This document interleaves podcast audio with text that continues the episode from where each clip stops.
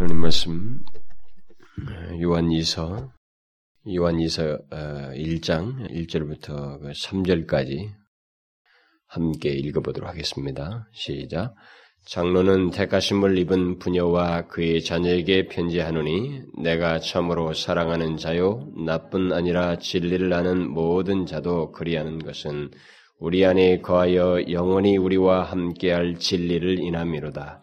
은혜와 극률과 평강이 하나님 아버지와 아버지의 아들 예수 그리스도께로부터 진리와 사랑 가운데서 우리와 함께 있으리라. 아, 우리는 지난 시간에 그 요한 2서와 그 3서가 그 거의 같은 내용을 이렇게 다루고 있기 때문에 그리고 그런 어, 실제적인 그 연관성 있는 그 내용들이기 때문에 함께 살펴보기에 앞서서 그 전체적인 그 내용을 서론적으로 말씀을 드렸습니다. 그것은 그 이서와 삼서의 그 전체적인 내용은 어, 요한일서에서 이미 말한 내용을 구체적이 어, 구체적으로 그 적용하는 문제를 어, 다루고 있다고 했는데 특히 그 우리 하나님의 백성들 그리스도인들의 일상적인 생활 속에서 그 어떤 한 그 사람을 이렇게 예, 뭐 물론 그때 당시로 비교하면은 그리스도인들이 그 전도하는 그 그리스도인들, 뭐 방문하는 그리스도인들, 그것이 다른 지방으로 그들이 여행하던 그렇게 순례하는 그런 가운데서 그들을 만났을 때 그들을 접대하는 문제, 예, 이런 그들을 접대하는 문제를 잘 분별하여서 접대해야 된다는 것, 그것은 이제 부정적인 것과 긍정적인 면에서 이서와 삼서로 나누어서 이렇게 아, 말을 해주고 있다고 그랬습니다. 특별히 그런 문제를 얘기하면서 부정적으로 말을 하는 것은 그 거짓 교사가 있기 때문에 당연히 우리가 그런 그리스도인들을 삶 속에서 하나님의 말씀을 구체로 실천하는 장면으로서 그들을 접대를 해야 되지만 거짓 교사가 있단 말이죠. 그것을 우리가 잘 분별해서 어, 그걸 처리해야 된다고 하는 그런 면을 결국 접대하는 문제, 우리 일상생활 속에서 흔히 있는 아주 사소한 듯한 이런 문제를 가지고 어, 긍정적인 면과 부정적인 면에서 이렇게 두 개로 어, 이서와 삼서. 예, 부, 이서는 이제 부정적인 측면에서 그걸 접근을 하고 있고 삼서는 이제 적극적인 면에서 그것을 접근하고 있습니다. 그렇게 해서 지금 설명하고 있다고 그랬습니다. 그런데 이제 그 어, 우리가 여기서 어, 먼저 이서를 살펴보면서 어, 아주 그 사소한 듯한 이런 문제이지만 그 이서와 삼서를 우리가 살피는 데 있어서 어, 경솔이 대해서는 안 되는 것은 어, 지난 시간도 제가 언급을 했습니다만 여기 요한 이서와 그 삼서가 그 어떤 여행하는 전도자를 이렇게 환대하는 이 문제를 다뤘다는 면에서 그 문제 자체만을 놓고 보면 한 사건만 놓고 보면 이것은 간단한 것이고 아주 그냥 사소한 듯한 얘기지만 뭐 특별한 교리도 중요한 문제도 여기에 뭐 다루지 않다는 면에서 이것이 그냥 쉽게 지나갈 수도 있을지 모르겠지만 우리는 이 기록이 성령 하나님께서 감동하여서 우리에게 기록해 주었다는 것. 그래서 남겨서, 남겨서 우리로 하여금 무엇인가 후대 사람들에게 전달하고자 하는 메시지가 있어서 우리에게 주셨다는 사실. 그런 면에서 이, 우리가 이 서신을 가볍게 다뤄서도 안 되고 또 그뿐만 아니라 이 사소한 듯한 이 문제가 결국은 우리 그리스도인들의 삶의 전체를 차지하는 것이단 말이에요. 여러분과 제가 예수 믿는 사람으로 이 세상을 살면서 대다수 부딪히는 게 뭡니까? 큰 굵직한 인생에 다시 없는 몇, 몇개 없는 그런 큰 사건들을 사건 앞에서 신앙으로 어떻게 해결할 것인가 하는 그런 씨름의 문제입니까? 아닙니다. 우리 일상적인 생활은 굉장히 사소한 듯한 그런 문제들과 항상 씨름하는 것입니다. 저 자신도 오늘 같은 하루에서도 가만히 보면 제 시, 저의 마음을 이렇게 요동했던 순간은 아주 사소한 문제예요. 그러니까 평안하고 모든 것이 예수 안에서 이렇게 진리를 기억하면서 하나님의 은혜를 의지하면서 살아갔던 그 하루의 삶 속에 요동했던 그것은 큰 문제가 아니었습니다. 아주 사소한 문제.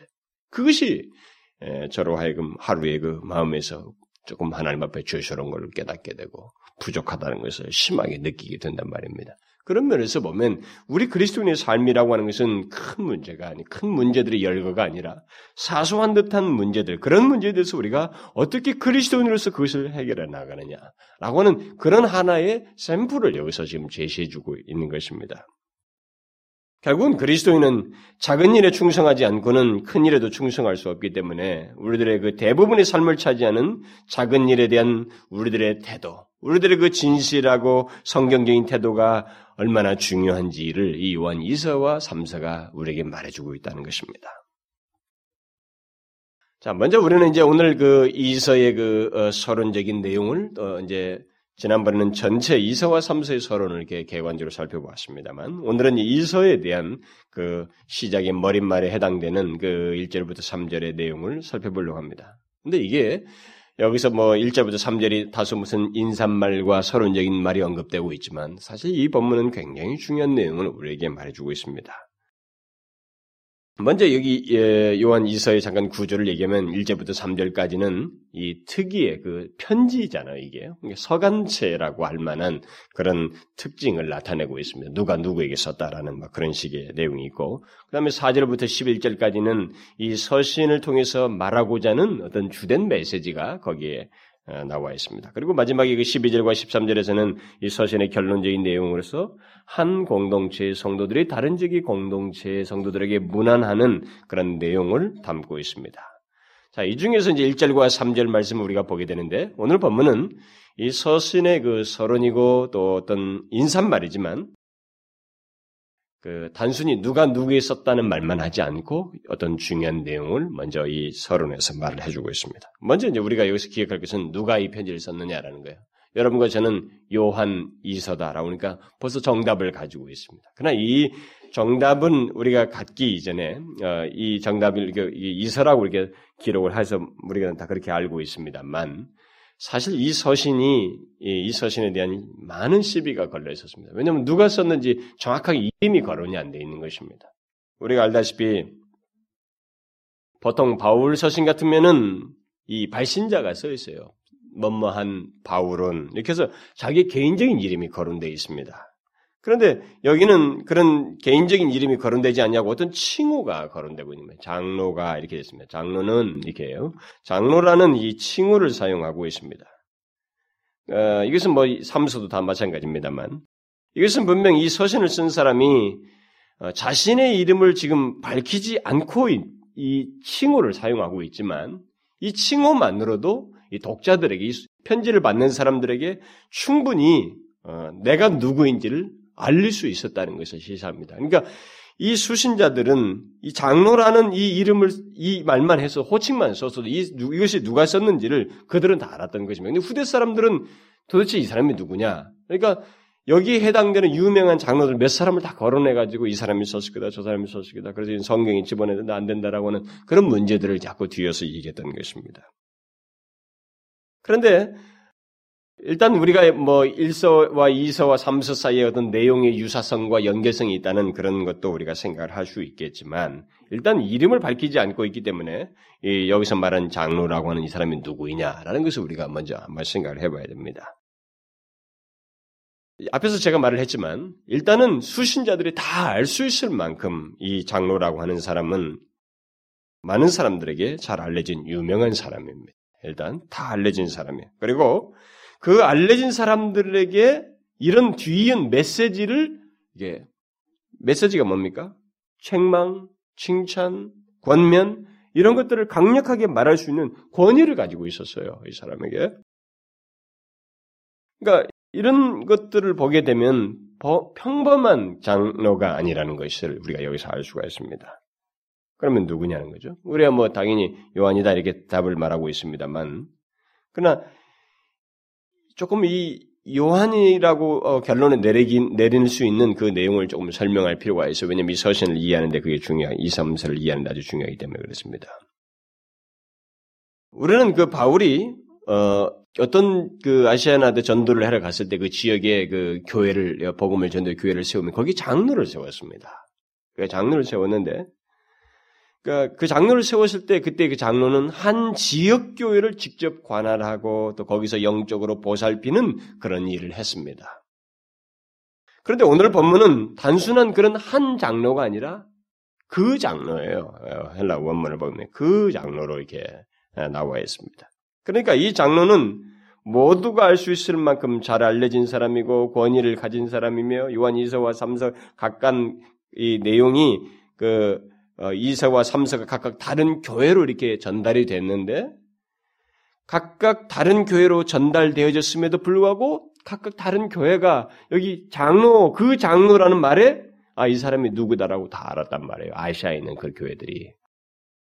그러니까 이 말은 아시아의 그 장로라고 하는 이 사람이 널리 알려져 있다는 것을 시사하는 것입니다. 보통 그리고 또 보통 장로를 하기 장로를 말하면 한 지역 교회에서 임명해 가지고 그 지역 교회를 위해서 활동하는 그런 사람인데 여기서 그 장로는 하나 이상의 다른 교회를 지금 어, 권위 있게 가르치고 그들이 권면하고 영적인 도움을 주고 있습니다.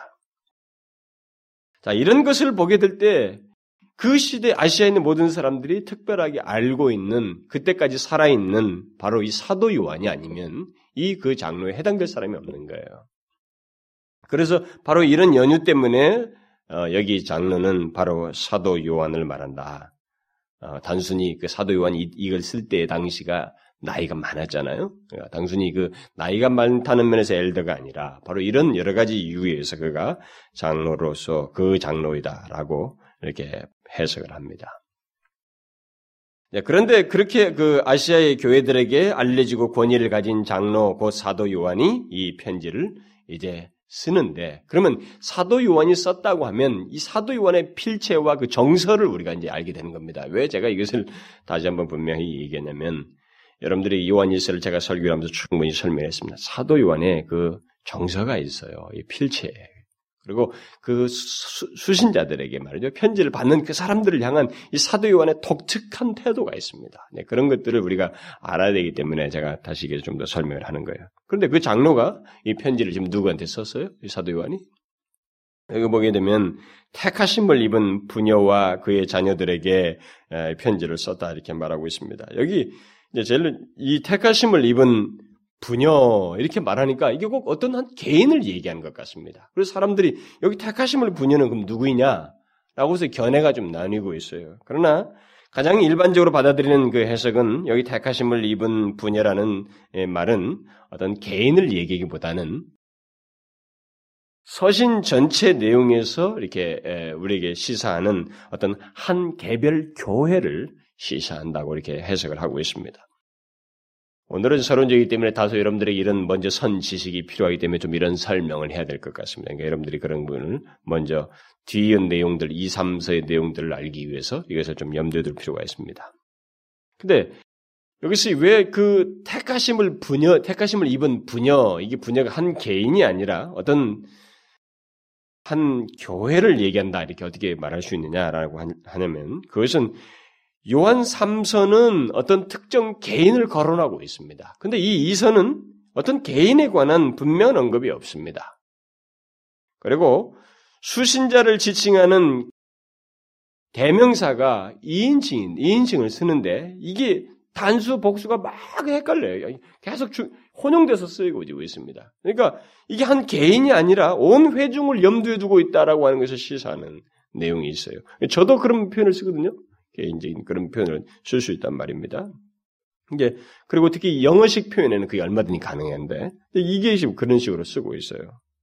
또 한 가지 더 이유를 언급하면 이 서신 안에 쓰인 그 표현들이 집단적인 의미를 다분히 가지고 있습니다. 어, 보면은 택하심을 입은 부녀와 그의 자녀들이 갖고 있다고 하는 사랑, 또 진리 안에 거하는 그녀의 자녀들과 그 안에 거하지 않는 자들에게 주어지고 주어, 어, 주어지기도 하고 또 주어지지 않는 계시. 이게 한 개인이 아니라 어떤 집단을 씻어 이 계시를 말하고 있기 때문에.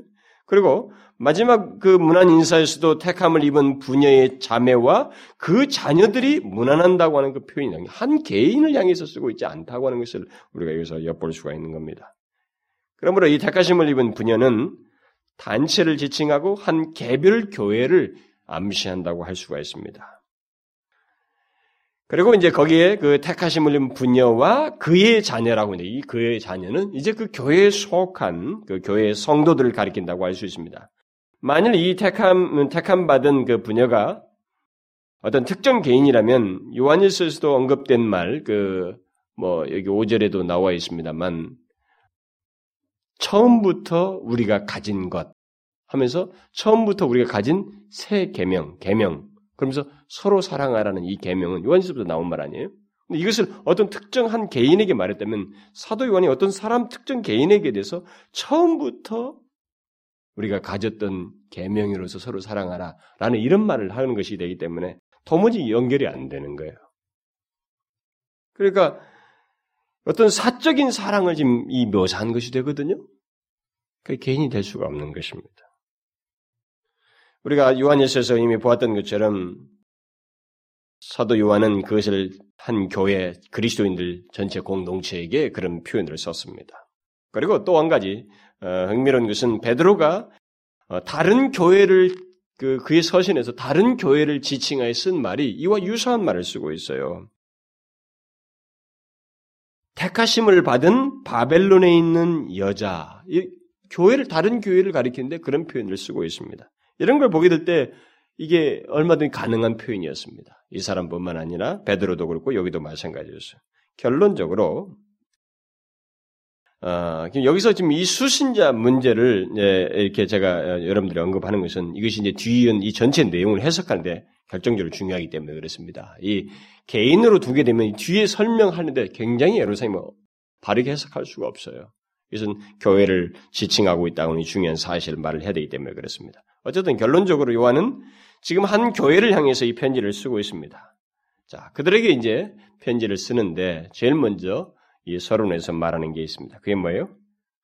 내가 참으로 사랑하는 자요 나뿐 아니라 진리라는 모든 자도 그리하는 것은 우리 안에 거하여 영원히 우리와 함께할 진리를 인함이라. 여러분 이 말씀이 무슨 말인지 아시나요? 우리는 이 서신 초도에서 이 말에서 첫 번째 누가 누구에게 쓴다는 말과 함께 바로 뒤이은 이 말에서 사도 요한의 아주 특별한 메시지가 담겨 있어요. 우리에게 아주 중요한 성경의 한 진리가 여기에 소개되고 있습니다. 여러분들이 지금 제가 읽은 그 내용 속에서 특별하게 강조되는 단어가 있습니다. 그게 뭐예요? 뭐가 가장 특별하게 강조되고 있습니까? 진리입니다. 우리는 그 3절 후반절에서도 진리와 사랑 가운데서 은혜와 그 어, 긍휼과 평강이 우리와 함께 있으리, 있으리 라고 하는 그런 말, 그 말이 또 나옵니다. 그러니까 1절과 3절 사이에서 결국 요한은 진리라는 말을 네 번이나 사용하고 있습니다. 우리말 성경에는 세 번이라고, 세 번이라고 생각할 수 있어요. 여러분들 보면, 어? 세 번밖에 없는데요. 우리말 성경에 내가 참으로 사랑하는 자유의 그 참으로는 진리 안에서라고 해석하는 게, 번역하는 게 더 좋습니다. 왜냐하면 뒤에서 나오는 모든 진리라는 단어와 똑같은 단어인 것입니다. 그리고 여기서는 오히려 그게 뒤에서 강조하는 이 흐름에서 강조하는 반복해서 강조하는 것과 더 맞물려요. 참으로라고 하는 것보다는 진리 안에서 사랑하는 자요. 이렇게 번역하는 게 더 낫다는 것입니다. 결국 요한은 교회와 자신과의 관계를 지금 말을 하는데 내가 진리 안에서 사랑하는 자들이다. 교회를 가리켜서 말하는데 내가 진리 안에서 사랑하는 자. 이렇게 어, 자들이라는 복수로 지금 묘사하고 있어요. 사랑하는 자이다. 이렇게 말하고 있습니다. 요한은 진리를 왜곡시키고 절충했던 요한일서에서 이미 시사했던 것처럼 또 그 당시에 많이 있었던 다른 그런 사람들처럼 그 이단들처럼 그들이 하나님의 진리를 왜곡시켰잖아요. 그러니까 진리를 왜곡시키고 자기 마음대로 진리를 변형시킨 교만하고 거짓된 이단자들과는 구별된 이 사람들을 여기서 지칭해주고 있는 것입니다. 진리 안에 있는 교회에 대한 자신의 태도와 관계를 분명하게 가지고 있는 그들에 대해서 그들에 대한 이, 이 사도 요한의 관계를 묘사를 하는데 그 관계가 바로 진리 안에서 갖는 관계이다라는 것을 여기서 말을 해주고 있습니다. 그러니까 1세기 당시에 그 하나님의 진리를 왜곡시켜서 교회에서 떠나간 그런 사람들이 있는 현실 속에서 이 편지를 받는 교회는 진리 안에 있는 진리 안에 있는 자들이었고 그래서 요한은 그들에 대한 자신의 마음이 진리 안에서 사랑하는 자들이다라고 이렇게 표현하고 있습니다. 결국 요한은 여기서 이 편지를 받는 교회를 자신이 사랑하도록 묶어놓은 것이 바로 진리이다 라는 것을 우리에게 말해주고 있습니다. 여러분들이 제가 이 성경을 일일이 풀어서 강의하는 이 설명은 불가피하게 제가 여러분들에게 상세하게 좀 내용을 그 구절들을 설명할 필요가 있기 때문에 어떤 강의 설교를 한다고 할 때는 이것은 불가피해요. 이 말씀을 풀지 않으면 이것을 제대로 여러분들이 그 무슨 문자인지 의미는 대충 통하지만 그 속에 담겨진 깊은 이해를 할 수가 없습니다. 그래서 오늘날에 가장 그 나이 집 많으신 하는 신학 교수가 굉장히 나이가 많습니다만 그 사람이 오늘날 한국 교회를 보고 어, 한 가지 한탄한 게 있어요. 그게 뭐냐면 오늘날 한국 교회는 말씀을 풀지 않는다는 거예요. 응? 하나님 말씀을 풀지 않는다는 거죠. 하나님 말씀 풀지 않냐고 거기서 자기가 하고 싶은 말을 꺼낸다는 거죠. 그 중에 이 성경 전체에서 핵심적인 어떤 내용만 말하고 싶은 내용만 이게 전체 속에서 꺼내버린다는 이게 풀지 않는다는 거예요. 말씀은 풀어서 편다는 의미가 있어요. 그렇기 때문에 부득불 특별히 강의 설교가 사실 모든 설교가 강의적일 수밖에 없는데 그래서 이 본문을 좀 상세히 설명할 필요가 있는데 여러분들 요한이 여기서 지금 말한 이 중요한 내용을 놓치지 말아야 됩니다.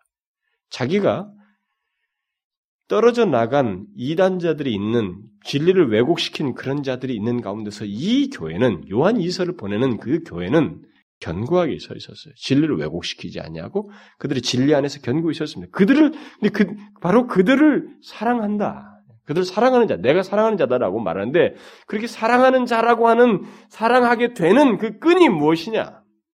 바로 진리다라고 말하고 있는 거예요. 편지를 받는 이 교회를 자신이 사랑하도록 이게 내가 의지적인 게 아니었어요. 이 사람이 사랑하도록 자기를 끌어묶은 그 끈이 있는데 바로 진리라는 거예요. 그러면 인간의 노력이 노력의 문제를 넘어섰다는 것입니다. 이게 이 사도 요한이 왜 이 사람들을 향해서 이렇게 내가 진리 안에서 사랑한다라고 이렇게 말을 하느냐? 그렇게 자기가 말하지 않으면 안 되느냐? 무슨 진리가 가지고 있는 진리 안에서 갖는 이 사랑하게 만드는 진리 안에서 서로 사랑하게 만드는 이 속성 때문에 그렇다는 거예요. 그래서 진리가 그로 하여금 그 교회를 사랑하게 하였다라는 논지를 여기서 말하는 것입니다. 그래서 요한은 예수 그리스도에 대한 거짓된 그 주장을 하는 이단들이 있는 현실 속에서 그들이 이단자들의 거짓을 대적하고 예수 그리스도에 대한 바른 진리를 가졌다는 것이 바로 내가 그들을 사랑하게 된 것이다 라는 논지를 여기서 말하고 있는 것입니다.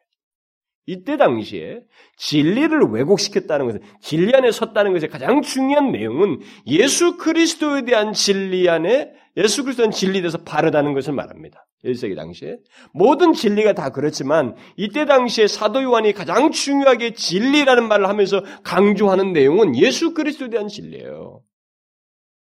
그들이 예수 그리스도에 대한 진리를 이 영지주자들이 이런 사람들이 그것을 왜곡시켰고 거짓된 주장을 했기 때문에 그래서 거짓 교사들이 난무하고 있었기 때문에 그들 가운데서 예수 그리스도에 대한 바른 진리를 가지고 있는 이 사람들을 가리켜서 진리 안에 서 있다. 진리 안에 있는 사람들이라고 말하고 있는 것입니다.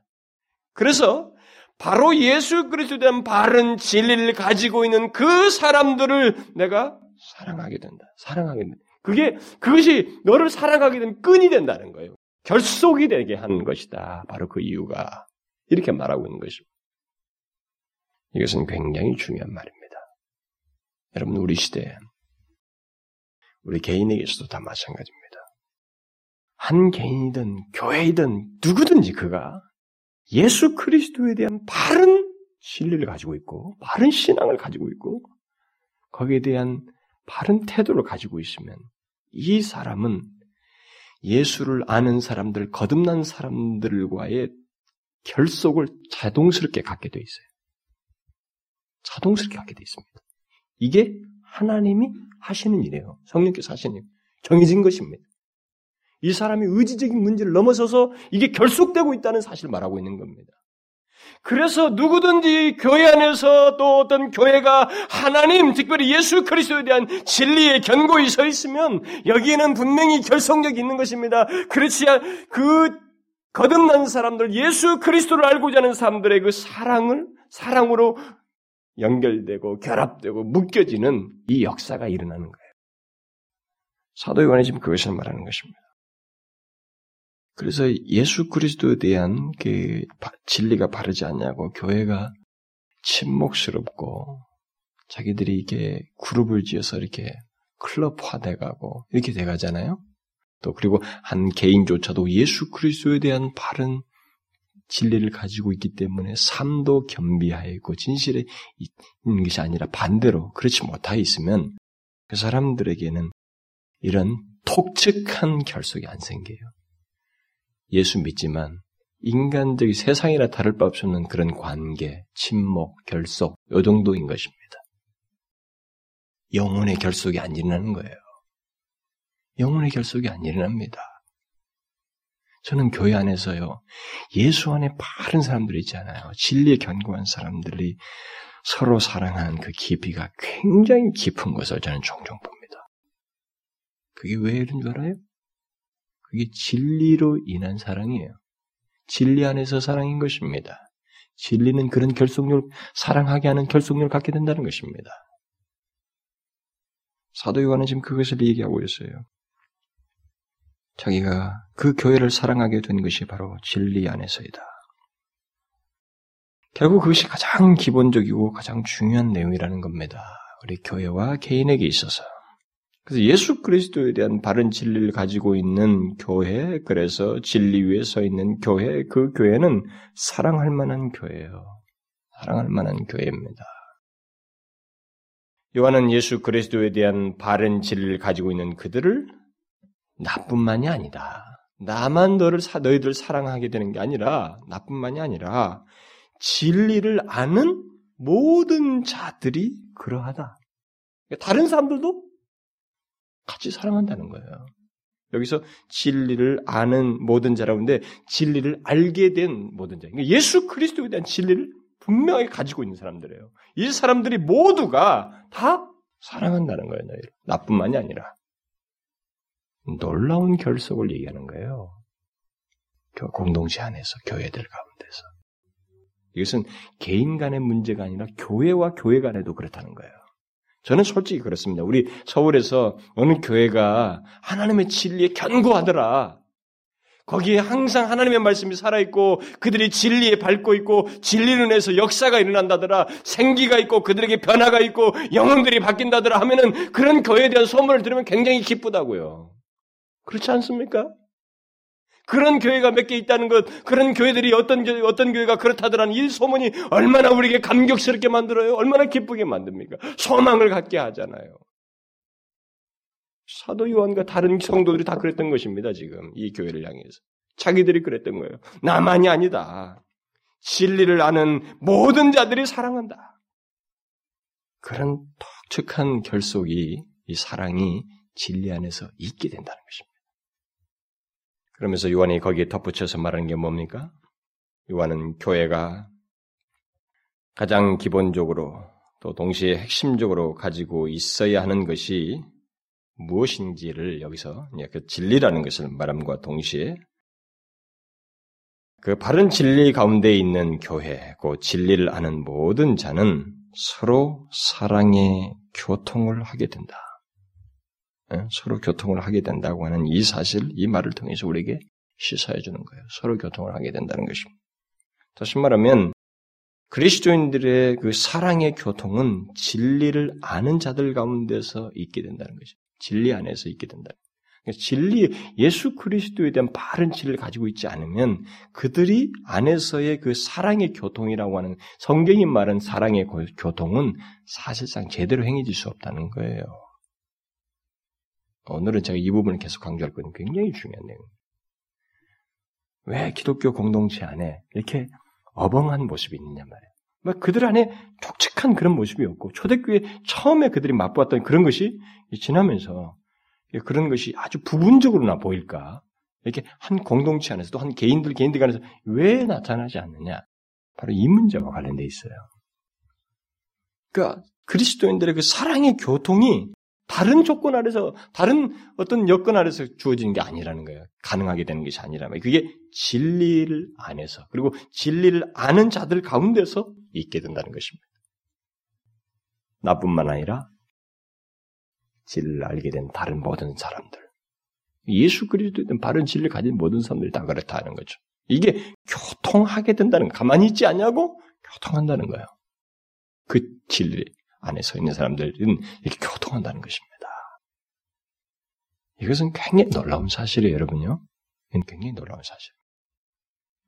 그러면서 거기에 대한 더 적절한 더 표현을 그 2절에서 덧붙여주고 있는데 우리 안에 거하여 영원히 우리와 함께 진리를 인함이라. 어? 그러니까 나뿐만 아니라 뭐 진리하는 모든 자도 그렇게 사랑을 하는데 그것은 우리 안에 거하여 영원히 우리와 함께할 진리를 인함이로다. 이렇게 말하고 있습니다. 무슨 말입니까, 여러분? 요한과 그 밖의 모든 그리스도인들이 이 교회 그리스도인들을 사랑하는 이유를 지금 말하고 있는데 무엇 때문이라고 또 말하고 있어요? 마지막에 진리로 인함이라. 이처럼 그리스도인들은 진리 안에서 같은 공감, 사랑의 교통, 서로 간의 그 신앙 안에서의 교감, 그가 믿는 예수로 인한 그에 대한 기, 어? 사랑과 이 뭡니까 연민 뭐 이런 신앙의 안에서의 교제가 깊이 깊, 예, 깊게 나타날 수 있다는 거예요.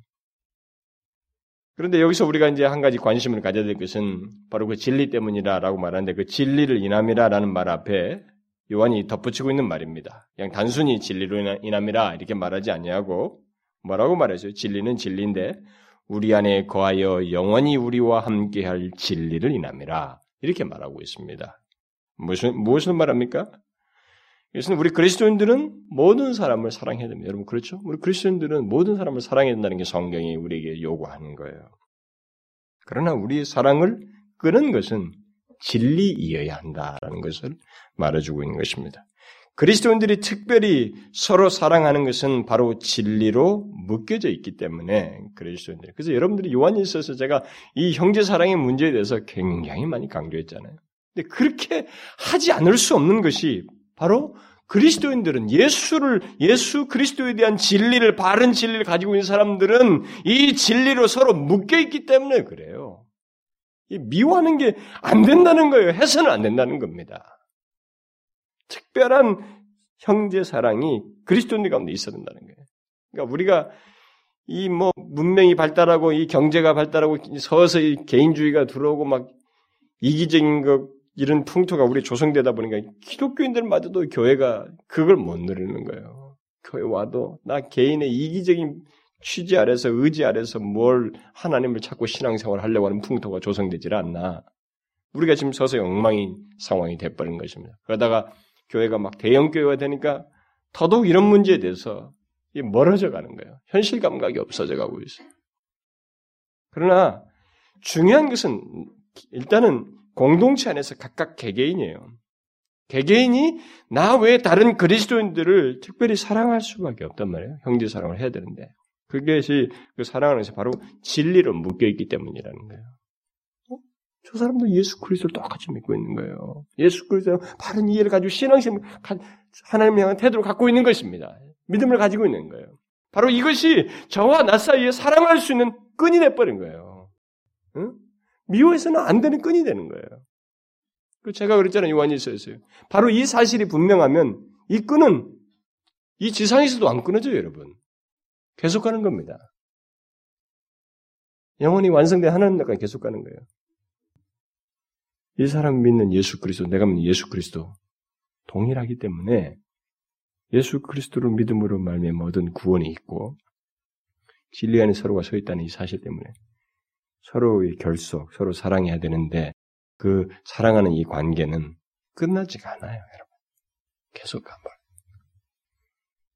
그래서 그리스도인들은 진리로 서로 함께 묶여서 함께 거하는 자들이고 그 가운데서 서로 사랑해야 한다라는 것이 사도요원 여기서 말을 하는 것입니다. 그러니까 이 사람이 뭐 다른 지역에 있던 다른 나라에 있던 또 그 어디에 있던 그가 영원히 우리와 함께 할 진리를 가지고 있 다는 사실 때문에 우리는 바로 그 사람들, 또 동일한 예수 그리스도를 믿고 있는 예수 그리스도는 바른 진리를 가지고 있는 그들을 사랑하고 사랑해야 되고 또 영접해야 되고 섬기고 도와야 된다는 것입니다.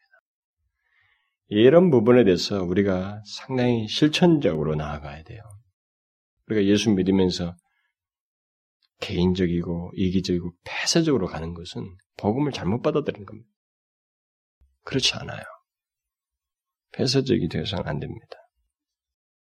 요한은 결국 여기서 우리가 만일 누구를 서로 사랑하지 않는다면, 어떤 사람을 누군가를 서로 사랑하지 않는다면, 그것은 그가 나와 성격이 다르거나 뭐 기질이 다르기 때문이 아니라 또 그와 나 사이에 어떤 출신병이 다르고 지적 수준이 다르기 때문이 아니라 또 어떤 자연적인 이끌림이나 정욕적인 매력이 있고 없고 때문이 아니라 우리가 나누는 진리 때문이라고 말하고 있어요. 만약 서로 사랑하지 않는다면 그것은 진리 때문에 사랑하지 못하고 있는 거예요. 그 이유 외에는 다른 이유가 없다는 거죠. 그리고 같은 진리 안에 있으면 여기는 뭐 다른 편견을 가지고 그 사람을 사랑치 않냐고 그 관계를 소원하게 하는 것은 있을 수가 없다는 거예요. 우리가 그렇게밖에 말할 수 없는 것은 그리스도인들에게는 진리가 자신 안에 거하기 때문이에요. 여기서 우리 안에 거한다고 그러잖아요. 자신 안에 거하고 거하여 있기 때문이고 이 말은 진리가 우리를 움직이는 능력이 되기 때문이고 또 우리 안에 거하되 영원히 우리와 함께 남아 있을 것이기 때문에 진리가 우리와 영원히 함께 남아 있을 것이기 때문에 우리는 그렇게 밖에 할 수가 없다는 것입니다. 그래서 그리스도인들에게는 그런 공통점이 모두 있어요. 그러나 이단자들은 어, 이때 당시에서도 그 봤던 것처럼 교회에서 떠나간 사람들이거든요. 이 사람들은. 그 떠나갔다는 말은 이제 스스로 증명해. 그들이 진리를 자기들 마음대로 생각하고 왜곡시킴으로써 떠나간 사람들이고 결국 진리를 싫어한 사람들이에요. 그 사람들은. 그러니까 그들에게는 진리가 남아있지 않고 또 그렇기 때문에 진리 안에 있는 교회 속에도 남아있을 수가 없었던 것입니다. 여러분, 이것은 아주 중요한 진리인데요. 교회 안에 어떤 사람이 적응을 못 하잖아요. 음? 어떤 사람이 교회 안에 있다가 진리가 싫어서 뭐 돌아가는 그거 있잖아요. 그것은 어, 그 사람이 진리를 거부하고 돌아가는 것은 그 아직 거듭나지 않았기 때문이고 또 그 사람 안에 진리가 있지 않기 때문입니다. 다른 이유가 아니에요. 뭐 이 사람이 뭐 교회가 뭐 이교는 어떻고 저떻고 침묵이 어떻고 뭐 신교가 어떻고 뭐 뭐가 있네 없네 이런 것은 이차적이에요. 진리가 있으면 그것은 문제가 없어요. 응?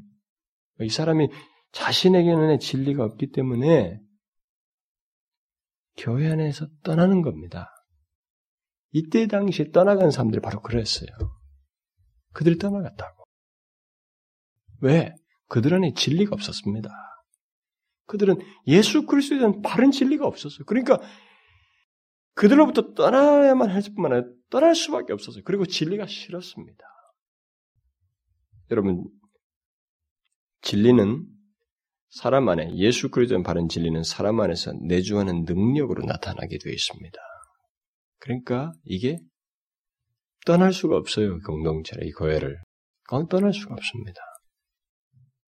참된 백성들의 공동체의 특징은 다른 게 아닙니다. 진리가 있다는 것이거든요.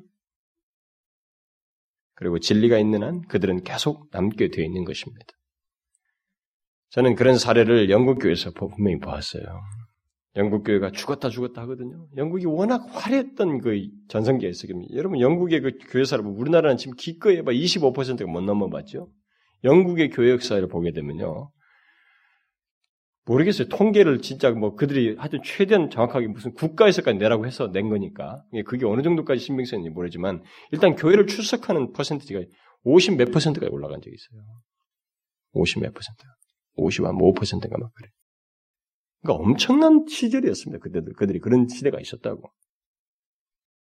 그 근데 그런 교회에 비해서 과거에 비해서 지금 교회가 뭐 가보니까 죽고 진짜 뭐 교회가 말이죠 뭐 슈퍼마켓에서 팔리고 심지어 모슬렘들이 사고 막 이러니까 이제 막 영국 교회는 처음 가본 사람들이 막 그 흉가가 되어 있는 교회를 보고 영국 교회는 죽었다 죽었다 하는데 뭐 그런 비교에 의해서 우리는 그렇게 말을 할 수가 있습니다.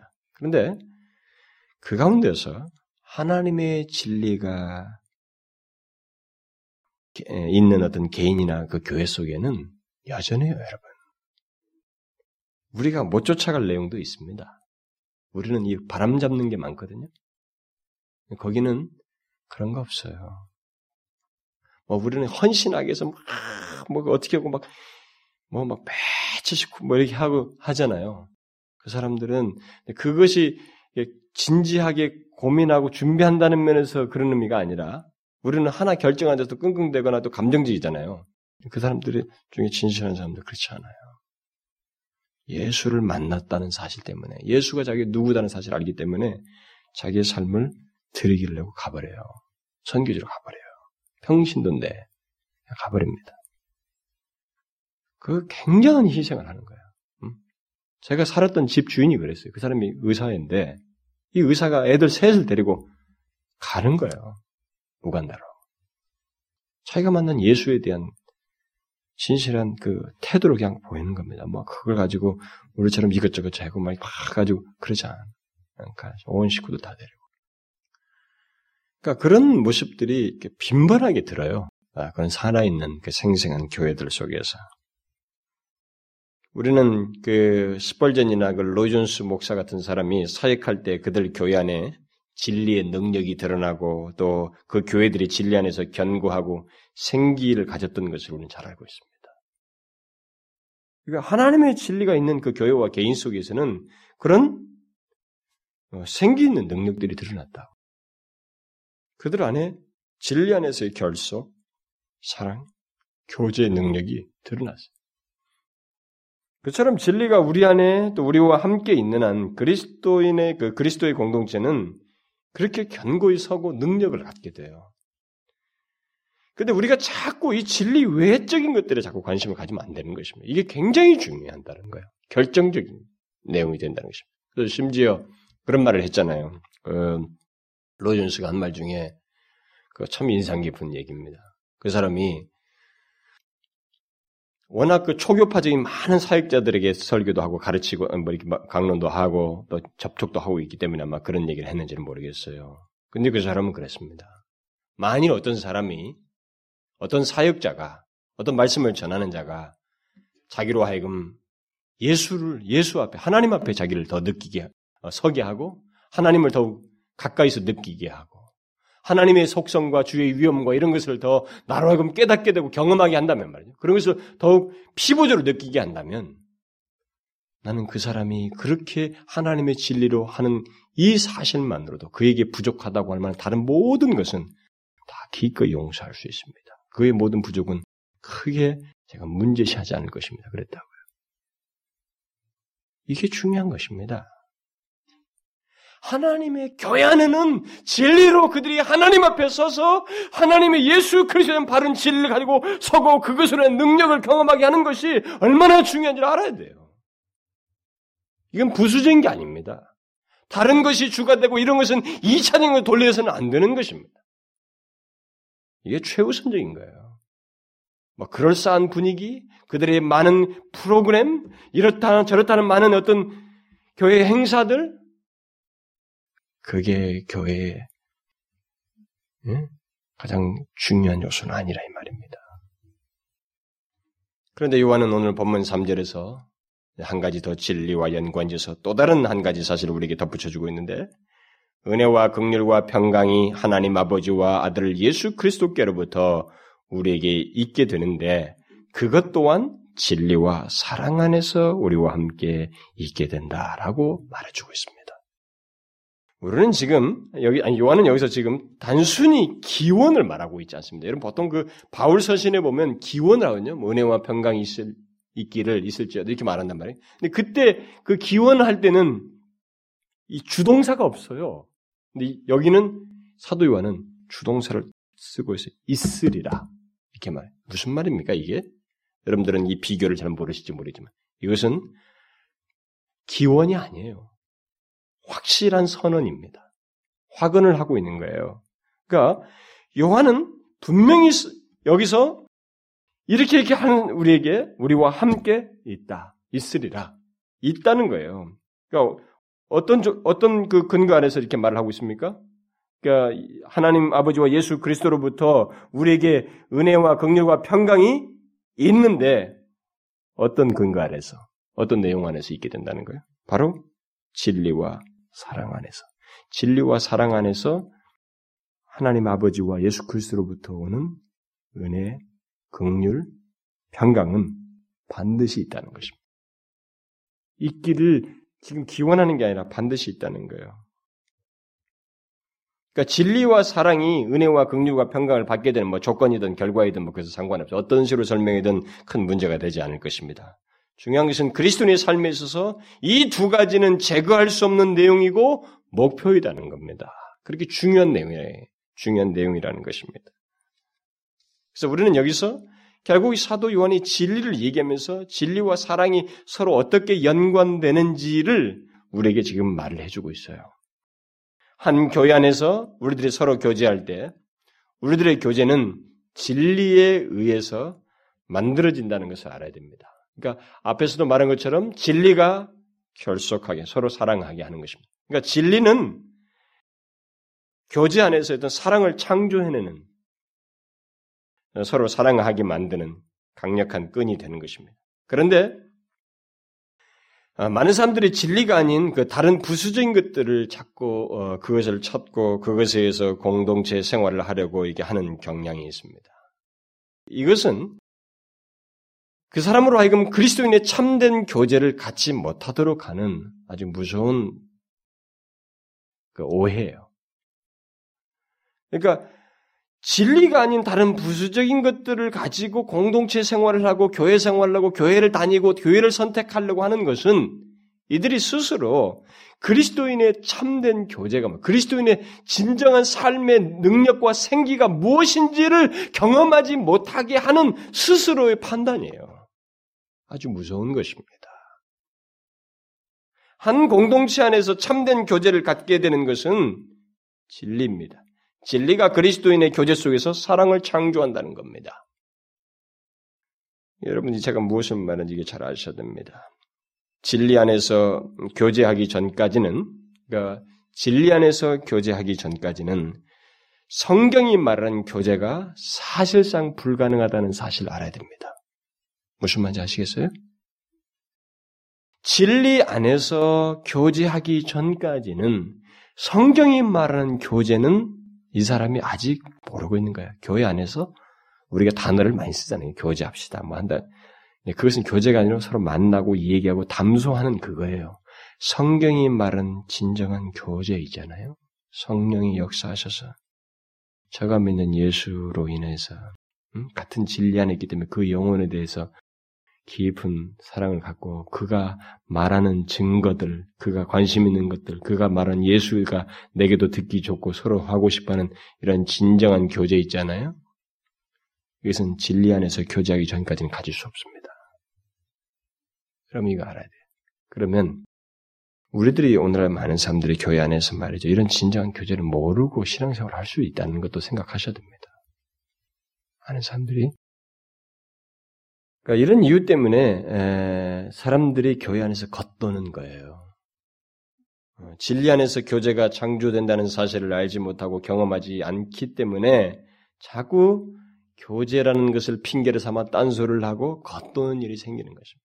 그가 진리 안에서의 그 서로 결속해 하고 교제케 하는 그 능력을 경험하지 못하기 때문에 알지 못하기 때문에 교제를 하는 말을 하면서 사랑이 없다, 교제가 없다 이런 말을 쓰는데 그게 전혀 딴 생각이에요. 지금 이 사람은 성경과 상관없는 자기 주관 주관적인 다른 설명을 지금 하고 있는 것입니다.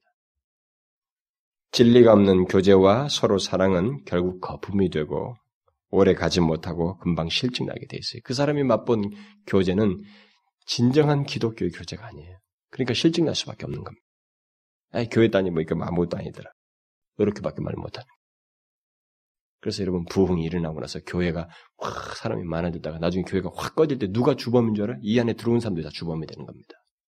이들이 와가지고 막 올라올 때 진정한 부흥을 경험한 사람들 아닌 사람들 껍데기들이 다 끼어들어와가지고는 맛보니까 이게 아무것도 아니더라. 나가서 회심하지 않고 거듭나지 않고 다시 나가가지고 나가서 이제 교회에 대한 자기가 알고 느낀 뭐 기독교 예수 이것에서 경솔한 말을 내뱉는 거예요. 그래서 오히려 기독교에 대한 잘못된 것들을 이렇게 선전하는 악의 전사로 쓰여지는 것입니다. 그래서 가라지가 마치 섞이듯이 교회가 혼란해지는 일이 부흥이 있고 난 다음에 오히려 일어나는 사례가 종종 있단 말이에요. 근데 우리 한국 교회가 그렇지 않을까요? 그렇지 않겠습니까? 우리 아마 우리 현실이야말로 지금 그런 현실이 아닌가 모르겠어요. 교회 조금 맛보고 말이죠. 뭐 예배당 조금 다녀보고, 뭐 이런 청년부, 장년부 이런 모임 몇 번 다녀보고, 자기가 아직도 이 진리 안에서의 성도들을 결속해 하는 이 능력을 맛보지도 못했으면서, 교회는 아무것도 아니고 예수는 아무것도 아니다라고 쉽게 말을 하고, 그래서 자기 마음대로 신앙생활하고, 자기 판단에 따라서 오고 가고, 이런 일이 있는 것은 그들이 이걸 모르는 거예요, 지금. 여러분, 사람들이 왜 한 공동체의 뿔을 내리지 못하고 유리하는 줄 아십니까? 그것은 진리 안에서 교제하지 않기 때문에 그것을 교제의 능력을 경험하지 못하기 때문에 그렇습니다. 요한이 여기서 말하는 은혜, 극률, 평강은 그리스도인들에게 있어야 하는 모든 것입니다. 은혜가 없으면 죄 지은 영혼이 하나님을 알 수도 없고 하나님께 나아갈 수도 없어요. 그리고 극률이 없으면 하나님의 극률이 없으면 우리 하나님의 백성들의 궁핍함이 채워질 수가 없습니다. 또 여기 평강이라는 것은 다른 데서는 바울 서신은 은혜 극률이 보통 보편적이고 근데 평강을 요한은 다 붙이고 있어요. 뭡니까? 하나님과 다른 그 다른 사람들과의 이 화목스러운 관계, 이 화목의 회복이 불가능하다는 거예요. 이 진리 안에 서 있지 않으면. 이 모든 것이 진리와 사랑 안에 있게 있을 때 은혜, 극률, 평강이 있게 된다는 것입니다. 진리와 사랑 안에 있지 않으면 평강을 못 얻습니다. 이건 잘 아셔야 됩니다. 뭐 하나님과의 화목스러운 관계뿐만 아니라 다른 사람과의 관계도 못 가져요. 못 갔습니다. 이걸 좀 알아야 됩니다. 사도 요한은 이 공동체를 향해서 이 편지를 쓰면서 그것을 이 이론으로 말하고 있지 않아요. 자기 속에서 확증되는 내용을 설명하고 있는 것입니다. 이게 사실이라는 거죠. 우리의 현실은 이것이 없다, 부정하는지 모르지만 이것은 사실이라는 거예요. 체험적인 내용, 실제적인 내용이고. 하나님과 예수 그리스도의 은혜와 극렬과 평강이 바로 진리와 사랑 안에서 있게 된다 라는 것을 말해주고 있습니다. 그래서 우리가 사랑을 얘기할 때 우리는 그것이 진리 안에서 서로 사랑이라는 이 사실을 잊지 말아야 됩니다. 진리 안에서 서로 사랑이에요. 진리가 없는 사랑은 맹목성을 띠게 되어 있습니다. 진리가 없으면 다른 사람들의 그럴듯한 관점과 그럴듯한 표현으로 주장되는 사랑에 쉽게 휘몰아쳐지는 거예요. 교회 안에서 보면 막 연합하자, 막, 이게 뭔가 우리가 잘못됐다, 말 사랑하자, 막 주장을 하는데 막 그럴듯하게 막 나오는 사람들이 격양돼가지고 뒤따라간다고 흡수된다고. 아, 정말 맞는가. 우리가 너무 잘못됐다. 막 흥분하고 서로가 난리를 칩니다. 진리가 없으면 그럴듯한 관점과 이런 모든 표현들은 우리를 더 위험한 데로 빠뜨려 버립니다.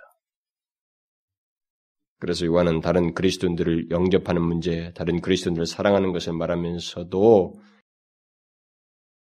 여기 5절에서 서로 사랑하고 하라고 명령을 하면서도 진리 안에서 사랑해야 한다는 말을 이 서신에서 또 하고 있는 거예요. 그러면서 7절과 11절 그, 그 내용에 가서는 우리를 미혹하는 거짓 교사들 교사들과는 사귀어서는 안 된다. 그들을 거절하는 거예요.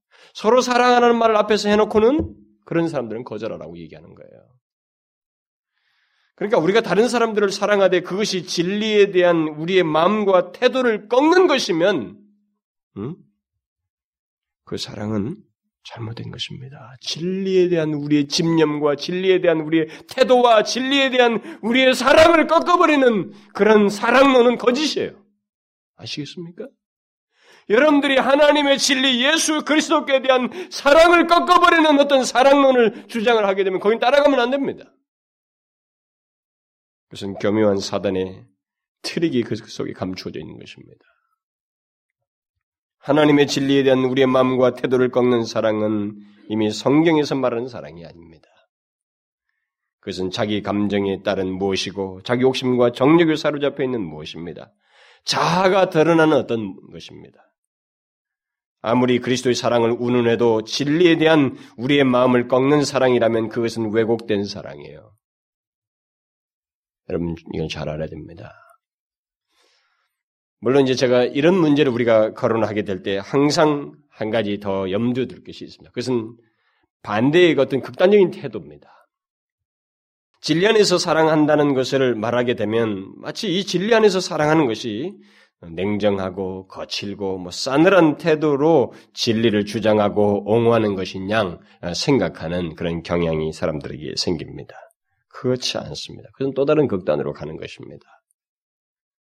요한은 그리스도인의 교제 속에서 진리와 사랑이 조화롭고 또 동등하게 나타난다는 사실 속에서 이 3절에서 진리와 사랑 안에서라고 이렇게 같이 서서 말을 해주고 있습니다.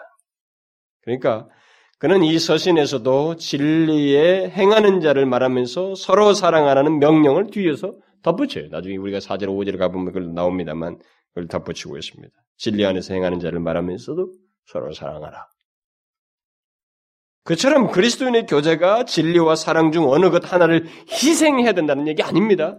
동등하게 같이 있어야 된다는 거예요. 같이 가지고 있어야 된다. 진리 안에서 나타나지 않는 사랑은 행, 어떤 향방을 알지 못하고 흘러가, 흘러가는 것이고, 결국 실족하도록 만드는 것이 될 것이고, 반대로 사랑 안에서, 사랑 안에서 그 나타나지 않는, 사랑 안에 나타나지 않는 진리는 아무래도 차갑고 딱딱하고 사람들을 더욱 진리에 대한 사랑을 뺏어가는 그런 하나님을, 하나님의 의도를 꺾어버리는 인간의 입장에서 하나님을 방해하는 꼴이 되는 것이죠. 실제로 교회 안에는 그런 사람이 있지 않습니까?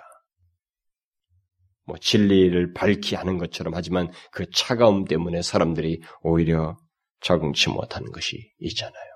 우리가 그런 것을 경계해야 됩니다. 우리는 진리 가운데서 서로 사랑하고 사랑 가운데서 진리를 견고히 붙들어야 합니다. 저는 우리 공동체가 이런 내용을 굉장히 주의해야 된다고 생각이 돼요. 앞으로도 진리를 차가운 것으로 생각해서는 안 됩니다. 저는 진리가 하나님 예수 그리스도에 대한 진리가 바르게 전파되어질 때 그것을 소유하게 될 때 우리 영혼이 하나님을 향하여 열심으로 사로잡힌 걸 알게 됩니다. 압니다. 열심히 사로잡혀요. 뜨거워집니다. 그렇죠? 차가운 게 아닙니다. 예수 그리스도에 대한 진리는 우리 영혼을 뜨겁게 해요. 더 사랑하게 하고, 더 이해하게 하고, 더 하나님을 향해서 열심을 갖게 하고, 우리 영혼이 불타오르는 것입니다. 그렇죠? 이게 정상적인 거예요. 하나님의 진리는 차갑지 않습니다. 하나님의 말씀은 예리한 검이라는 그런 표현이 있어서 그게 마치 싹둑싹둑 잘라낸다고만 생각하면 안 돼요. 그것은 여기서 사도 요한이 경계할 것을 말하잖아요. 이단들에 대해서 잘못된 것은 진리가 아닌 것은 그런 차원에서 얘기하는 거예요. 그러나 반대가 있지 않습니까? 그 진리가 사랑 안에서 나타내는 내용이 있잖아요. 그 내용도 다분히 담고 있는 것입니다.